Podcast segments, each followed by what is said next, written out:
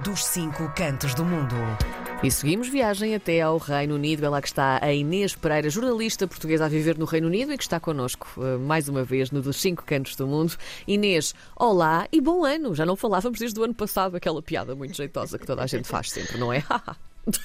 Nem mais. Bom dia, bom ano. Bom ano, como é que estás? Foi boa a tua passagem de ano também? Sim, foi calminha, mas foi boa. E a vossa? Também, também. Trabalhosa, mas não muito calminha, porque nós também não somos pessoas calmas, mas correu, correu bem. Fizemos a emissão em direto e, e, foi, foi muito, muito engraçado. Olha, é bom estar contigo então novamente este ano. Temos aqui alguns temas para explorar hoje e começamos por uh, Rishi Sunak. Eu sei que um, temos aqui alguns pontos fulcrais na agenda uh, do Primeiro-Ministro uh, para este 2024. O que é que tens para nos contar então? Sim, então, ontem nós começámos a ver, ao fim de alguma especulação em relação ao mês que Rishi Sunak iria agendar as eleições, uhum. o Primeiro-Ministro começou assim a levantar um véu.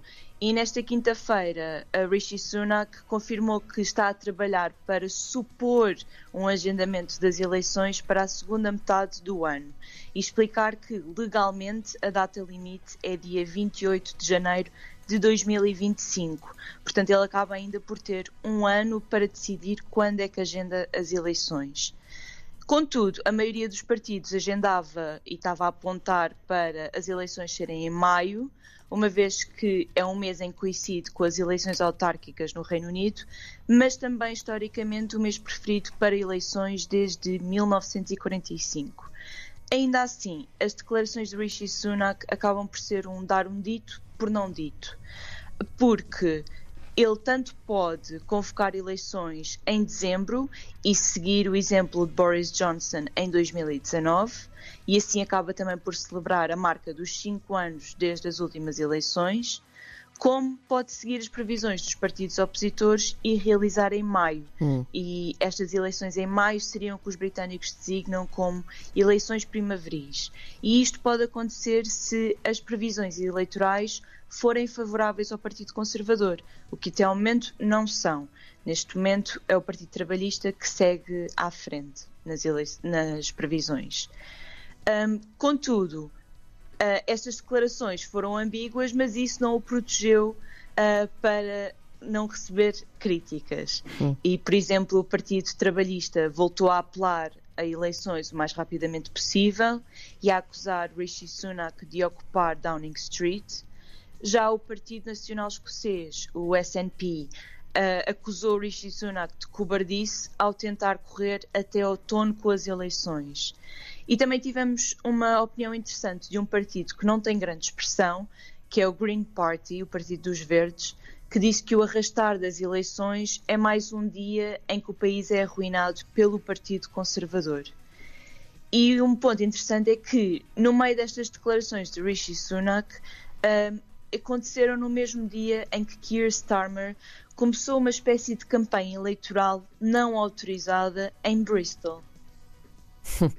E, e, em relação à opinião pública, em relação a isso, Inês?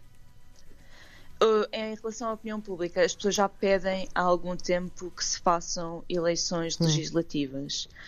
Um, tanto quando Rishi Sunak uh, entrou no poder, muita gente dizia que uh, nem sequer deveria ser legal ser possível fazer esta rotatividade, uma vez que já vamos no terceiro primeiro-ministro que o Partido Conservador põe no governo. Uh, e, portanto, as pessoas desde então uh, têm pedido eleições legislativas. E esta é a opinião delas, ou seja, quanto mais rápido, uhum. melhor, porque estão cansadas de 14 anos de um Partido Conservador.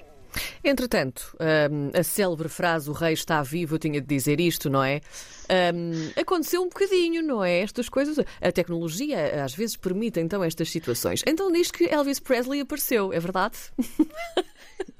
Ainda não apareceu, mas vai, ah, aparecer, vai aparecer em novembro. Certo. Já está em construção, não é? é o regresso. Certo. Sim. Conta-me tudo. Então, Londres já anunciou um espetáculo tributo uh, de e a Elvis Presley. Certo. E vai usar a inteligência artificial para o revoltar. uh, e, portanto, em novembro vai existir este concerto com uma projeção holográfica.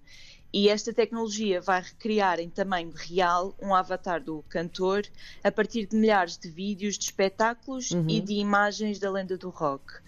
Contudo, eh, este espetáculo acaba por não ser uma novidade para quem vive em Londres, porque já temos algo do mesmo género para o evento, por exemplo, do Zaba. Uhum. Um, é o evento ABBA Voyage e continua bastante cheio até ao final uh, de já passou mais de um ano em cena e continua bastante cheio.